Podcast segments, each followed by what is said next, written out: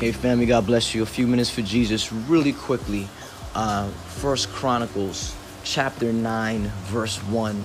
Um, the second half of verse 1, but we'll read the whole thing. It says, All Israel was listed in the genealogies recorded in the book of Kings of Israel and Judah. Here's the verse. Here's the part we're going to focus on. They were taken captive to Babylon because of their unfaithfulness. Amen they were taken captive to Babylon because of their unfaithfulness. Israel uh, was sold into captivity because generation after generation, year over year, person after person, it, it wasn't anything else besides them being unfaithful to God. And at the end of the day, that is what God is looking for. Can He find faith?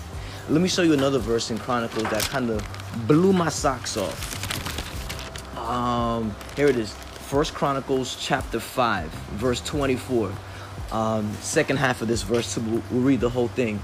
These were the heads of their families Epher, Ishi, Eli, Aziri, Jeremiah, uh, Avocado, uh, Jahdiel. Uh, they were brave warriors. Look at this. Look at all the, their qualities and characteristics.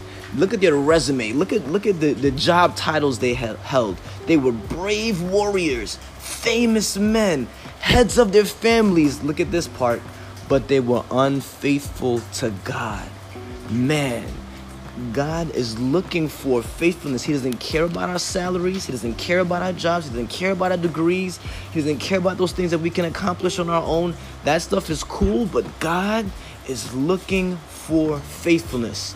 I want when God sees you that He sees someone that's faithful, not when things are good, but when things are difficult. Yes, when you're on top of the mountain, be faithful there. When you're going down, be faithful there. When you're in the valley, be faithful there. Psalms 23 says, um, Yea, though I walk through the valley of the shadow of death, I would fear no evil, for you are with me sometimes I try to I try to think about, you know, why would the children of Israel have these idols? Why would the children of Israel have all of these things that would be um, disrespectful to God?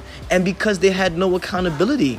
There was nobody around them to say, hey, what are you doing? They were all doing it. Their friends were condoning it. They were condoning it.